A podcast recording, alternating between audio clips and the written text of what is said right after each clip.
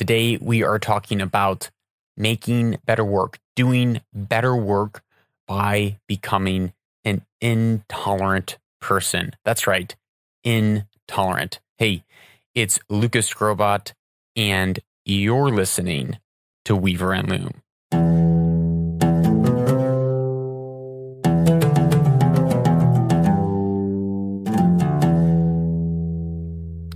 And welcome back to Weaver and Loom Own the Future. This is episode 127, and I'm doing things a little bit differently today as we are actually live here on Instagram and on YouTube. And so this is the first time we're doing it live. Hey to everyone who has joined. MashaAllah, so many of you.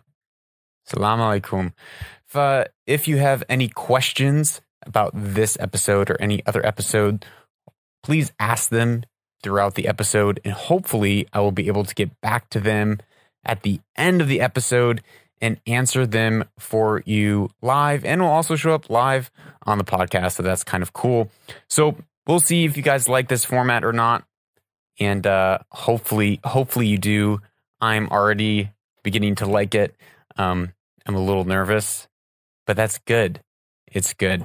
So today we are talking about how we can do better work, how to make better work through becoming an intolerant person, through becoming intolerant. That's right. I know it's stuck for a law. We're supposed to be tolerant and loving and caring. And this thought of being intolerant is a crazy notion, but let me explain.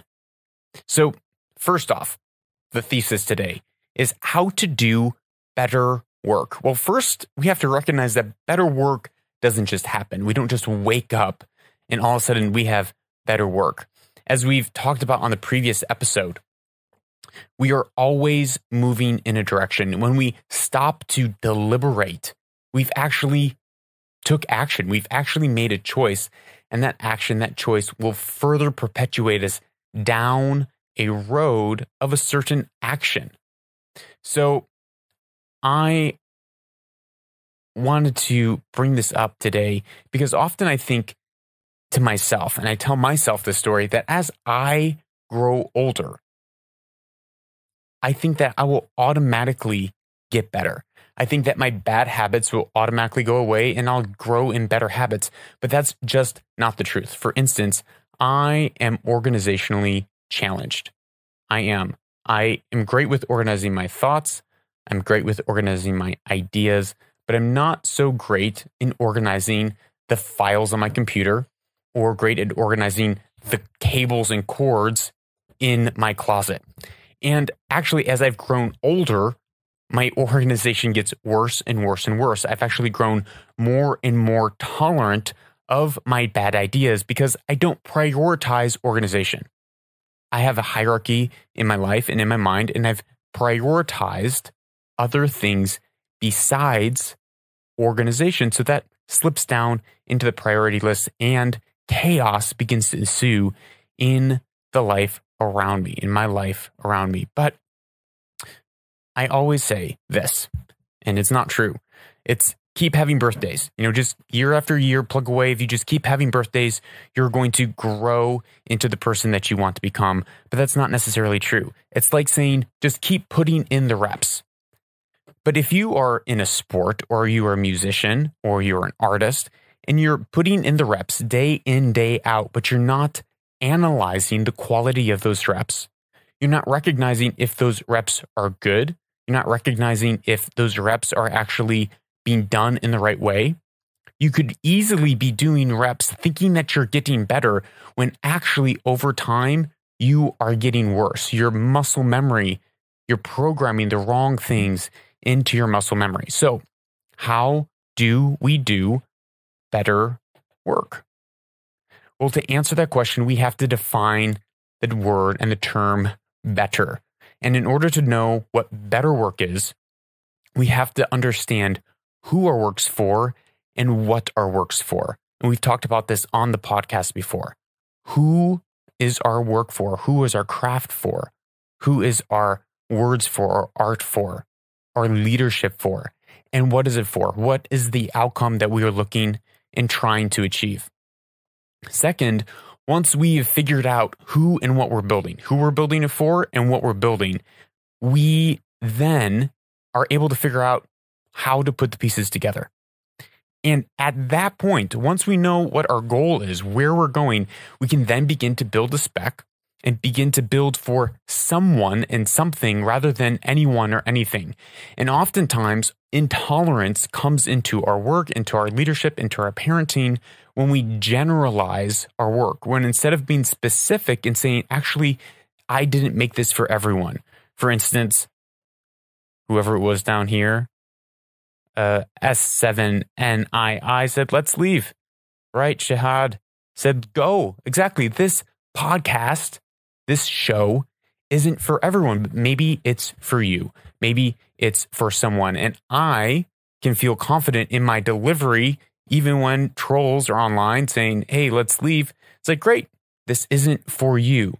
But you can only do that once you realize and know who it's for. And at that point, you can begin to become intolerant as you build. And as you grow intolerant, you actually become more excellent in your skill. I'll continue. So once we know where we're going, we're able to become more intolerant. We cut out tolerance and we stop accepting bad work or acceptable work or good enough work. And we do away with it. We say death to tolerance, right? Again, today, tolerance is like a buzzword that people are throwing around saying we need to be more tolerant of this and that and the other.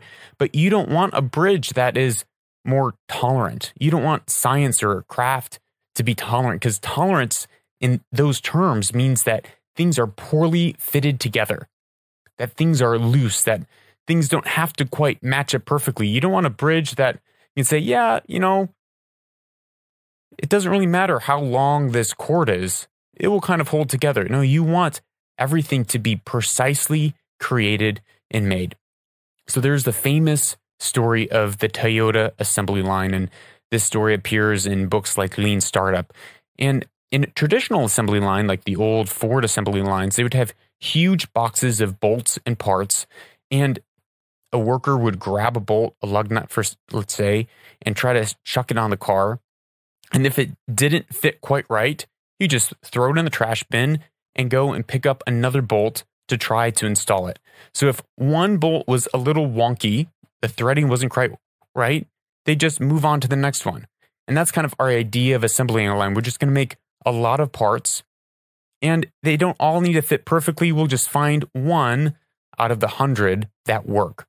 Well, these first assembled cars that came off the assembly line had a high level of tolerance built into them, meaning that there was a pretty wide margin of error that the parts were able to have.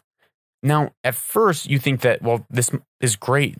These cars, you know, the part doesn't have to fit perfectly, but it actually created inefficient vehicles. If bolts don't fit perfectly, they'll be a little bit loose, and that means the engine will rattle a little bit more. There's going to be more wear and tear on the car. And sooner or later, the car will break down. And parts are actually also wasted in the production of the car and in the storage of the car. And productivity goes down through having a less tolerant car. So this thinking is actually counterintuitive.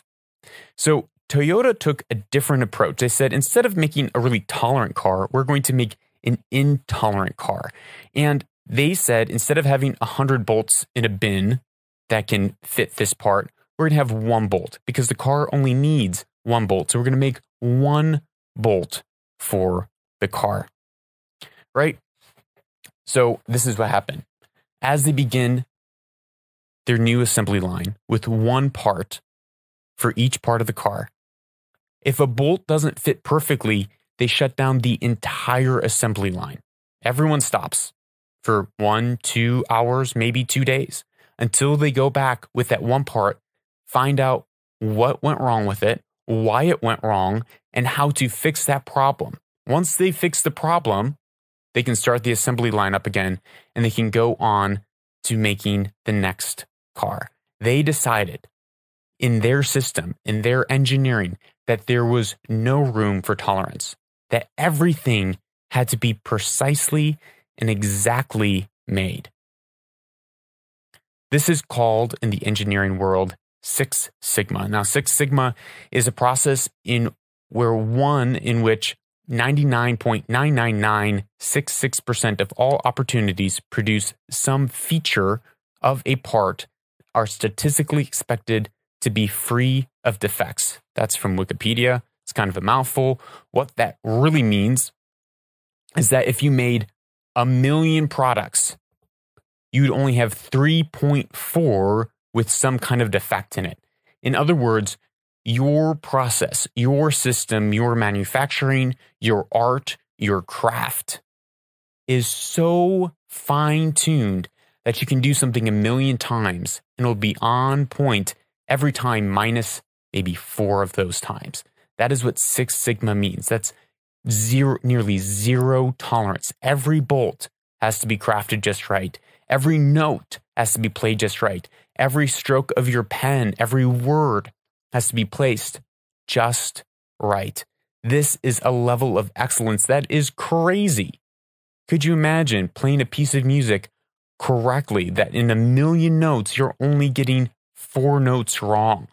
That is such a level of excellence that few of us ever achieve in our life, but that's not because we probably don't achieve that in our life because we don't actually decide to use the discipline that is required to reach Six Sigma, right? Because Toyota, it didn't just happen overnight, but it happened when they stopped down their entire production line and stopped to ask, why did this go wrong? What was the root of the issue? And you better believe that once they found that root of the issue, it never happened again. So here are some practical takeaways, some specific ways that you can apply the Six Sigma method.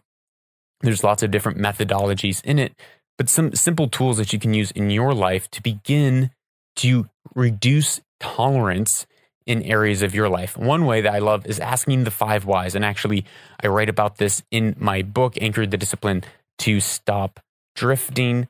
And it's a great book. I love this book. I wrote it a couple years ago and been editing and processing it. And it is out on Amazon and wherever books are sold online. I highly recommend it. And I talk about these 5 whys. And these 5 whys is essentially when something goes wrong, you ask why. And then you ask, why did that happen? And then why? So you ask why 5 times until you find the root of the problem. Another thing that you can do is it's called PDSA, which is plan, do, study, adapt. And so you make a plan and you quickly act. And then you go back and you reflect, you study, okay, how did that action go? How did that plan go? And then you adapt. Now, I know for myself, what I end up doing is I plan and I do. Like I take action and I rarely stop to study, or I just get stuck studying and I'm not able to decipher the data well enough to adapt or act. So I skip a step and that actually hurts me in the long run. So the point is you have to continue to move forward. You can't just wait and hope to improve. And you can't just keep working and hope to improve. You actually have to be working, and along every stop of the way, anytime you notice that something is out of place, you have to take a couple steps back, take some time and ask why. And it takes much longer than you might think. When I was in high school, I was in drumline and we were highly competitive. We actually won first in our class in state one year and 12th in the nation of the United States. So we were a highly competitive drum corps in high school. And we would, whenever we're practicing and we're doing drills, if we messed up one note, one measure, we would stop and we'd go back and we would drill that one measure over and over and over again. We'd even break it down into the rudiments and the fundamentals that were found in that measure until everything was perfect.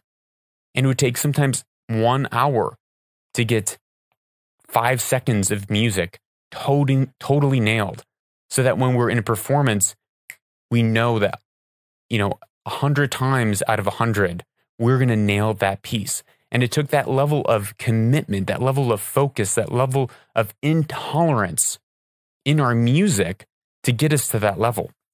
We didn't tolerate any little ticks, any little mistakes, zero tolerance. But in order to do that, we also focused on the fundamentals. There's in drum corps, there's a warm-up called 8 on a hand. And it's exactly as it sounds. You're playing quarter notes, 8 on one hand and 8 on the other. It sounds something like this.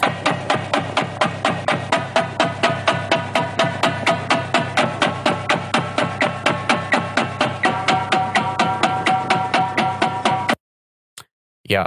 Now imagine doing that for 15 or 20 minutes a day. Sometimes we'd practice that in warm-up. We'd practice 8 on a hand for 20 minutes, just warming up and making sure every note was precise, the single stroke, because it's those fundamental building blocks. When we have zero tolerance in those fundamental building blocks, we're actually able to build something that's great. So how does this apply back to our creative work or our leadership? So how can we take action, right? How do we take practical action on this if we're not building, let's say, a car, or we're not in a musical production? So, because the purpose of this, right, the who's it for and the what's it for, the who's this for is for change makers, because I believe you are a change maker. And what's it for is to allow us to take action to actually have a positive impact on the people around us, whether we're leading dozens or hundreds or one day thousands and millions of people. We are called to actually impact the world around us. So a simple way that we can begin implementing this, for me, for myself, what I'm doing is I'm making sure that everything has a place and I'm putting it in the right place, whether it's putting a cord in a proper drawer, whether it's putting my remote control for my lights in the proper place, and it's taking those small actions and not letting myself grow loose in it. Because when I grow loose in it, I feel the pain later on in life. It builds up, the chaos in my life builds up until I have to address it. And in that moment, it's normally because of chaos and panic. So how can you recognize what to work on and what to improve, what to stop giving yourself tolerance for? Well, the simple question that I like to ask is, what are you hiding in the fog? What are you hiding in the fog? What are the subjects that you would rather ignore, or the relationships that you'd rather avoid, or the numbers or feedback or opinions that you are purposely avoiding and ignoring and stepping over? What are those things? Write those down.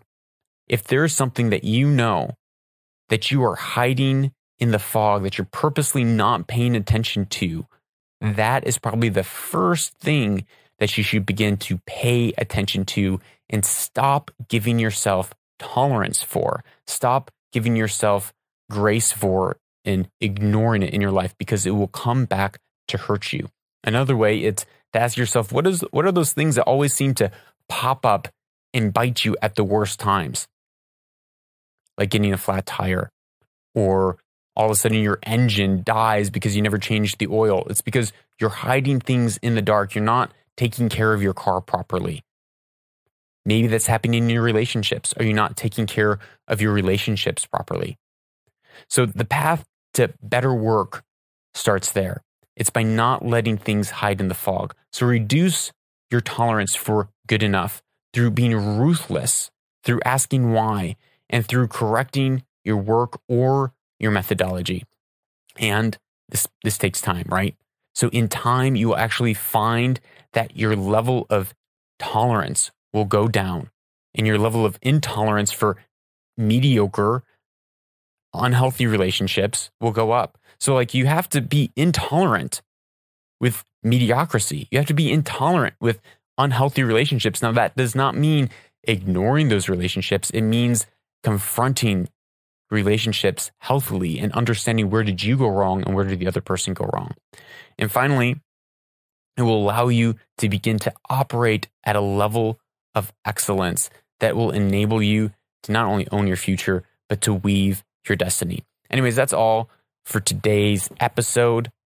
I don't think I got any questions, but that's okay. If you go to my website, LucasSkrobot.com, you can actually leave a question and I will answer it for you on the podcast. And if you do, you'll get free merch. I got stickers here, just like the stickers right here on the computer that was made by Sabrina in Muscat. She did an amazing job. I love this one, the name tag one. I'm an absolute nobody. And so please, thank you for listening, and please ask your questions. And finally, remember, I'm Lucas Skrobot. You are a change maker, and this is where destiny is woven.